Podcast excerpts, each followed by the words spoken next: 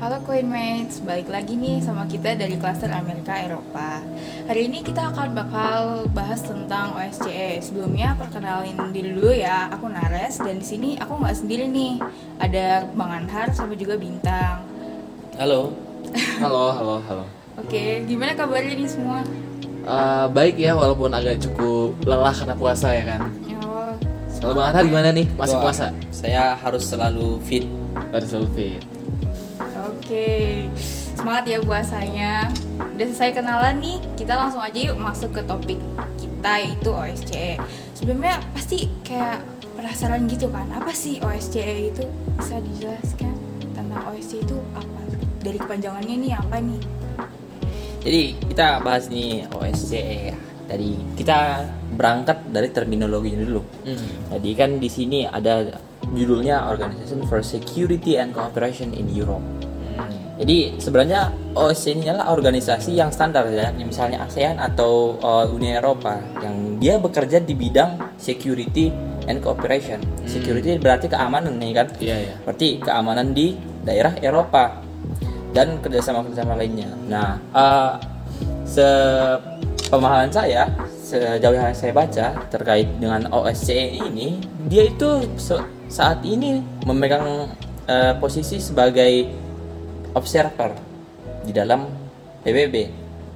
Jadi kalau misalnya PBB lagi sidang tuh ya, ada sidang Dewan Keamanan PBB, si OSCE ini berperan sebagai observer, pengamat gitu. Hmm, mengamati gitu ya. Iya betul. Itu sih. Terus em, selain itu em, OSCE ini bergerak di bidang apa aja? Apa aja yang diamatin dalam satu lingkup ini? Kalau menurut aku eh, sejauh aku yang aku baca ya, OSCE, OSCE ini eh, sebagai organisasi keamanan dan kerjasama di Eropa ini ada di bidang politik militer, ekonomi lingkungan sama manusia sendiri. Nah gitu. Terus eh, sampai hari ini OSCE ini udah jadi organisasi regional terbesar di dunia yang eh, anggotanya lebih dari 57 negara di Amerika Utara, Eropa dan Asia Terus bisa em, kasih tahu lagi nggak sih awal sejarah dibentuknya OSCE ini gimana sampai sekarang ini? Oke, sebenarnya kan OSCE ini dulu, eh, ini sebenarnya rencana untuk membangun OSCE, OSCE ini belum pernah di ini, bukan hal yang lama gitu kan, Ma- malah ini hal yang baru rencana pembangunannya begitu. Jadi awalnya dulu pada tahun 1973 itu ada sebuah konferensi yang judulnya itu Conference on Security and Cooperation in Europe. Jadi yang mereka bahas itu adalah terkait eh, ini, terkait keamanan di Eropa khususnya pada masa itu perang dingin nih kan kita masih ingat itu panas-panasnya perang dingin antara misalnya eh, blok barat dipimpin sama Amerika sama terus blok timur sama Uni Soviet yang sekarang Rusia gitu jadi eh, kalau kita misalnya berbicara tentang perang dingin kita juga berbicara tentang yang namanya eh, ancaman perang nuklir. Nah, Amerika sama Rusia tuh masa itu kan lagi gencar-gencarnya bangun eh, persenjataan nuklir saling ancam mengancam Defcon 1, Defcon 2, Defcon 3 yang gitu kan. Banyak ketegangan ya di situ Iya, ya. tegang pokoknya. Nah, itu yang sebenarnya menjadi dasar dari CSCE tadi, yang conference tadi. Mereka membahas bagaimana caranya agar perang nuklir ini tidak terjadi. Dan karena dulu memang apa namanya panggung utamanya di Eropa setelah Perang Dunia II juga, makanya si CSC ini dibentuk gitu kan. Nah, nah si CSC inilah kemudian yang selanjutnya itu be, ini eh, mereka bertemu lagi sekitar dua tahun dari 1973 dulu di 1974 1975 di terakhir yang 1975 di ini di Geneva Jenewa. Terus eh, lahirlah si OSCE ini. Ya.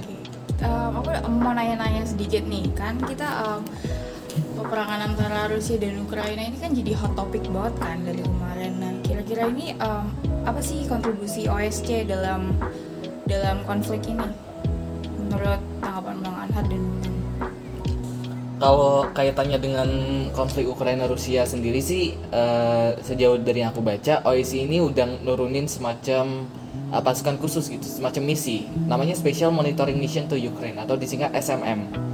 Jadi misi ini digerakkan pada 21 Maret dari 2014 eh, menyusul dari permintaan ke OSCE oleh pemerintah Ukraina dan keputusan konsensus oleh 57 negara peserta OSCE. Nah, SMM ini ini sebuah misi sipil yang tidak bersenjata.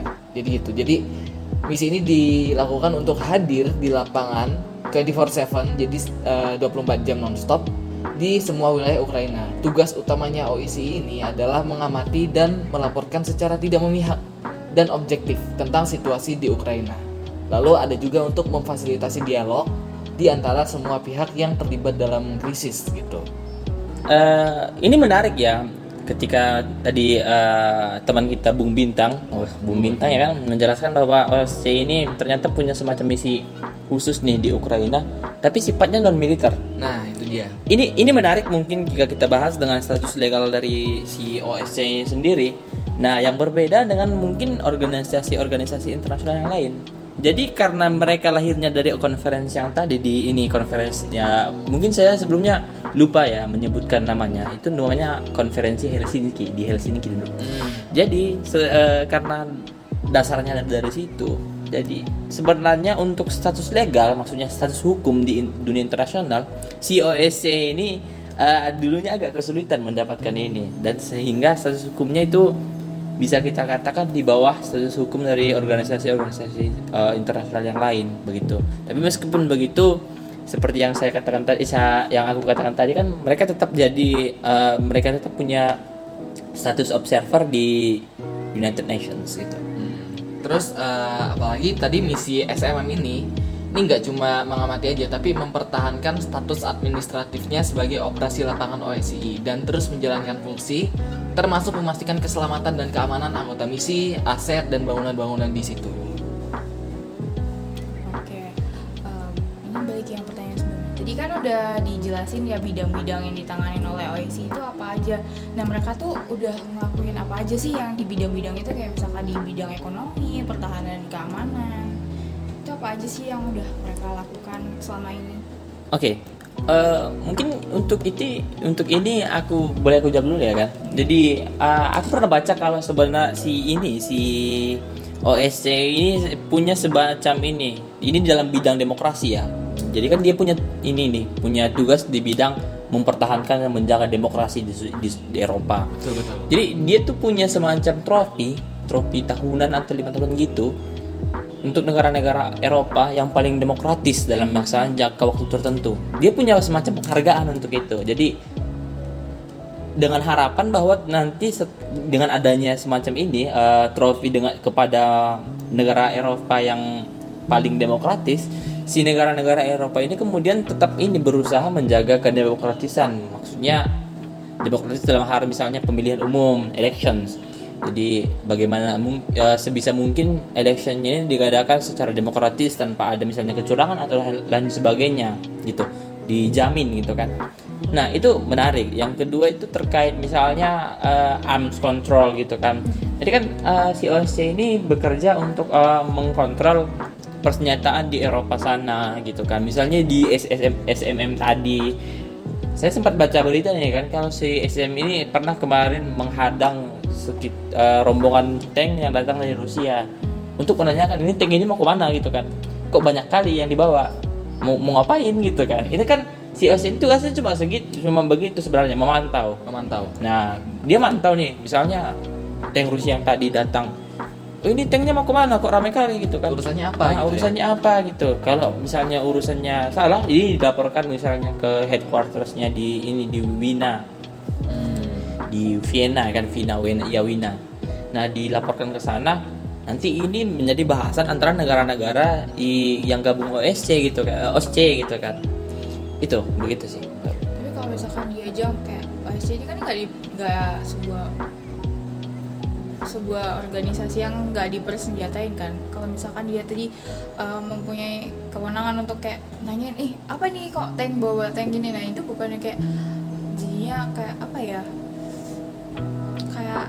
Yang bawa senjata ini jadi kayak nggak takut gitu kan nggak punya senjata nih kok apa urusan anda gini kok ngarang-ngarang kayak apa ya nggak ada powernya Nggak ada gitu ancamannya loh. gitu ya. nggak ada ancaman Sebenarnya kalau dianggap ancaman eh, sebenarnya bisa juga karena eksistensi OSCE ini kan udah diakui oleh 57 negara tadi kan. Jadi mau bagaimanapun entah itu negara-negara yang beranggota tadi itu misalnya kalau ada tank dari Rusia gitu eh, itu OSCE berhak untuk menanyakan itu. OSCE berhak untuk melaporkan apabila terjadi ketidakwenangan eh, penyalahgunaan eh, itu wilayah-wilayah tadi. Hmm, betul. Jadi karena misalnya Rusia juga ikut dengan OS- OSCE ini kan. Dalam artian dia juga berhak untuk eh bukan bu- berhak, dia punya kewajiban. Betul. Ini kewajiban kan? Betul. Dia punya kewajiban untuk eh, mematuhi apa pun peraturan yang telah diratifikasinya dalam OSCE ini di konferensi yang Helsinki kemarin. Berarti dia punya kewajiban untuk itu. Jadi tidak ini seharusnya begini ya. eh, mungkin kalau misalnya kalau kita bilang deterrence secara militer, deterrence maksudnya eh, ancaman secara militer pada Rusia mungkin atau apa? Mungkin tidak ada ya yang dihasilkan oleh OSCE ini. Tapi kalau misalnya deterrence secara moral dan maksudnya secara moral dalam artian itu eh, kehormatan dari negara dia Betul betul. itu ada dalam artian kalau ketika dia melanggar kewajiban dia ini ya kehormatan negara di Rusia ini berkurang begitu Iya, negara-negara yang lain jadi nggak respect. nah gitu. begitu Apalagi eh, itu nggak nggak cuma berlaku buat OSCE ya, berlaku juga buat induk-induk organisasi internasional yang lain, di mana misalnya Rusia itu anggota di situ gitu. jadi semacam kredibilitas dia itu dipertanyakan begitu Terus em, di lingkup Eropa ini sih sebenarnya udah ada Uni Eropa nih juga yang bahas tentang em, pertahanan dan keamanan. Nah, terus kenapa masih ada OSCE ini sih? Kayak apa sih perbedaannya antara Uni Eropa dan OSCE ini? Oke, mungkin kalau untuk ini ya, kalau untuk Uni Eropa mungkin boleh aku aja. Mungkin NATO nanti buat bintang yang jelaskan ya kan. Untuk Uni Eropa mungkin begini. Jadi Uni Eropa itu kan sebenarnya tujuan mereka adalah di bidang mengintegrasikan E- Eropa. Integrasi Eropa. Misalnya kita lihat ada pembuatan mata uang euro atau visa Schengen itu kan yang visa single single visa gitu kan Eh, dan paspor yang kita ketika kita masuk istilahnya ke Uni Eropa seolah-olah kita sebenarnya masuk ke satu negara kita nggak perlu ganti-ganti paspor lagi eh ganti-ganti visa lagi ketika mau pindah-pindah misalnya dari Belanda ke Austria Austria gitu kan Karena udah integrated gitu ya. Nah, integrated itu tujuan dari Uni Eropa. Dan kalau menur- kalau menurutku fokus dari Uni Eropa ini lebih kepada misalnya pembangunan dan ekonomi, begitu. Nah, eh, kalau kalau kita lihat Uni Eropa, mungkin dia tidak terlalu berfokus nih pada misalnya eh, apa namanya pertahanan dan keamanan. Mungkin di situlah si OSCE ini mengambil peran, begitu. Atau terus tapi bagaimana dengan NATO ya? Mungkin bintang gimana nih, dari saudara bintang? Nah, kalau NATO sendiri ini eh, sebenarnya hampir sama di bidang keamanan juga. Nah, tapi di sini eh, NATO ini adalah sebuah organisasi aliansi militer antar banyak negara yang terdiri dari dua negara di Amerika Utara, 27 negara Eropa dan satu negara Eurasia yang tujuannya ini untuk keamanan bersama yang didirikan pada tahun 1949. Jadi udah sama-sama lama nih. Tapi di sini fokusnya lebih ke eh, bersenjata gitu, lebih ke hubungan militer. Hmm. Nah, jadi para anggota ini setuju bahwa sebuah serangan bersenjata terhadap salah satu atau lebih di mereka ini di Eropa maupun di Amerika Utara akan dianggap sebagai serangan terhadap semua anggotanya. Nah, selanjutnya mereka ini juga setuju bahwa jika serangan bersenjata itu terjadi, setiap anggota dalam menggunakan hak untuk mempertahankan diri secara pribadi maupun bersama-sama seperti yang ter- tertuang gitu. Jadi eh, jika sebuah anggota Pakta Warsawa di NATO ini melancarkan serangan terhadap para sekutu Eropa dari PBB, hal tersebut akan dianggap sebagai serangan terhadap seluruh anggota. Jadi semuanya bakal eh, gimana ya? Bakal bergabung gitu, bakal menyatu Oke. untuk sama-sama menyerang. Hmm, Gitu. Mungkin kalau NATO ini bisa aku tambahin sedikit dari pemahamanku ya kan. Kalau kita misalnya ini secara historis kita kita bahasnya historis tadi. Kalau misalnya OSCE ini lahir di tengah-tengah perang dingin gitu kan di terah- di tengah-tengah perang dingin sebagai suatu institusi netral yang berusaha menenangkan keadaan. Nah si NATO ini kan dulu lahirnya justru untuk memperpanas keadaan Betul. itu. Dia untuk meng, meng, mengka- ah, mengcounter namanya kan. Counter, Ah, mengcounter blok timur Uni Soviet yang tadi kan. Itu kan tujuan dari dia. Ini terus sifatnya lebih ke fakta. Iya. fakta pertahanan. Fakta itu artinya seperti misalnya yang dibilang saudara bintang tadi, ketika satu satu ini satu Satu negara negara kena serang, yang lain ikut nyerang gitu Iya. kan. Itu kan bukan menjaga perdamaian gitu bukan kan. menjaga perdamaian tapi justru memper Nah, memperu- memperumit ya kan. Iya. Nah, jadi si OSCE ini lebih perannya untuk menjaga ya jangan sampai ada perang. Makanya si OSCE ini kan sifatnya lebih diplomatis gitu Lebih kan. diplomatis. Makanya tadi ada SMM tidak bersenjata gitu. Dia dia lebih mengutamakan yang namanya eh, negosiasi mungkin Iya. kan simulasi eh bu- simulasi eh, resolusi konflik begitu. Dia lebih mengutamakan hal-hal yang damai begitu dalam menyelesaikan suatu konflik gitu. Betul. Oke, Ba- kita ke pertanyaan yang selanjutnya ya. Ini pertanyaan terakhir kan sebelumnya sebelum ada peperangan antara Rusia dan Ukraina ini kan masih banyak kayak em, konflik yang di Nagorno dan Karabakh, terus yang di Kosovo, di Azer Azerbaijan. Yang di Azerbaijan dan segala macam. Dan itu tuh juga me- apa ya OSCE Men's Group ini juga um, ikut ambil bagian gitu kan dari situ. Tapi um, OSCE Men's Group ini kayak gagal gitu loh untuk bukan gagal kayak tidak berhasil untuk menjaga perdamaian antara dua dua pihak yang sedang berkonflik. Nah, menurut saudara, menurut Bang Anhar sama Bintang nih, gimana sih kinerja dari uh, nggak hanya OSCE Men's Group tapi juga OSCE itu secara keseluruhan? Oke, jadi eh, mungkin dari teman-teman belum paham ya tentang Minsk Group ini. Jadi sebenarnya kan Minsk Group ini ini adalah sebuah kantor kantor misi Hmm. yang didirikan untuk mengatasi konflik eh, Azerbaijan dengan Armenia di Nagorno Karabakh. Sama misalnya SMM tadi. Tapi berarti itu office-nya di Ukraina gitu kan di di kota mana lah gitu kan. Ini kan Minsk di berarti Minsk di antara eh, Armenia dan Azerbaijan. Makanya namanya Minsk Group gitu kan si Minsk si grup Minsk Group ini tapi dia semacam pelaksana tugas dari si OSCE ini kan nah sebenarnya banyak kan office-office-nya yang dulu dari dulu misalnya ada office eh, ini office di Kosovo office in Baku in Yerevan gitu dan eh, kalau misalnya kita bertanya tentang eh, kegagalan gitu kan atau keberhasilannya sebenarnya ini relatif ya.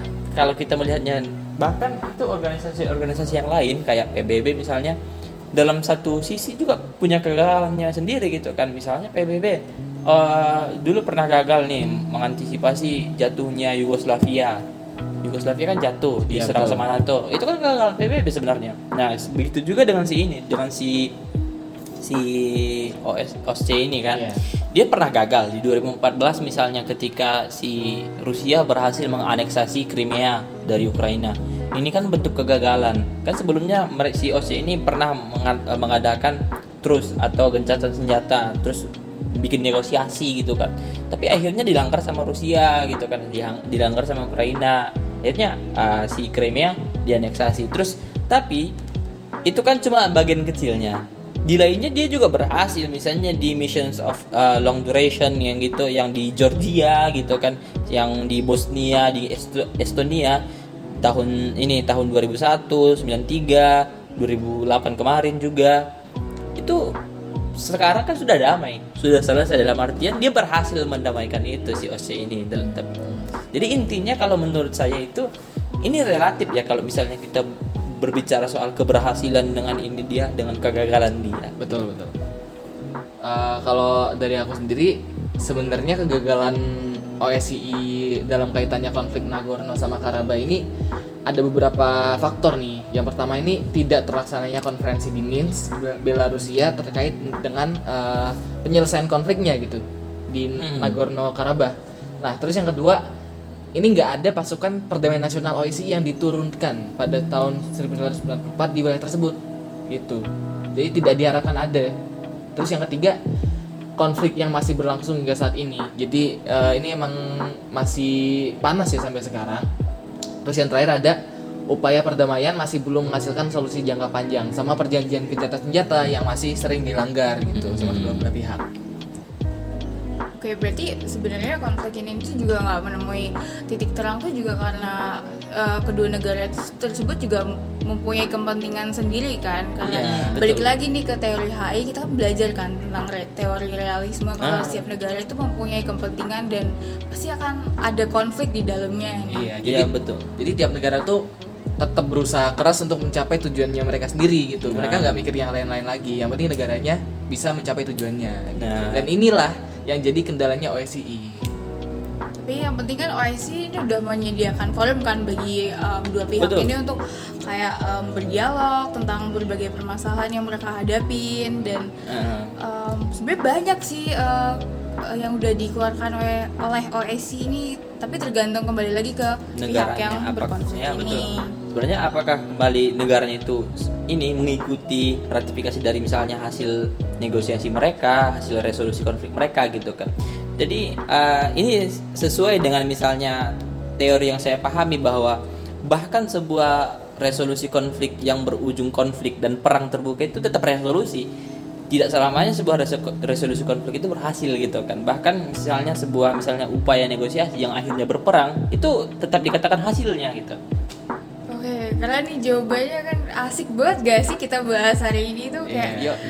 kayak jarang nih sebenarnya kan kita dengar OIC tapi melalui topik pembicaraan kita hari ini nih kita udah bicara ngobrol banyak kita jadi tahu lebih dalam kan apa sih OIC itu makasih banyak ya buat pembicara kita hari ini yang keren banget. Ada Bang Anhar dan Bintang yang udah Sama-sama, sama-sama. udah Thank you. bicarain tentang OSC ini. Dan selanjutnya bagi para pendengar nantikan podcast kami selanjutnya dengan pembahasan yang gak kalah menarik. Kalau misalkan ada saran nih bisa langsung aja komen dan jangan lupa follow podcast Koin. Oke jangan lupa follow instagramnya juga ya. Oh iya jangan lupa follow Instagram Koin. Oke. Oke terima kasih. Sampai jumpa 拜拜。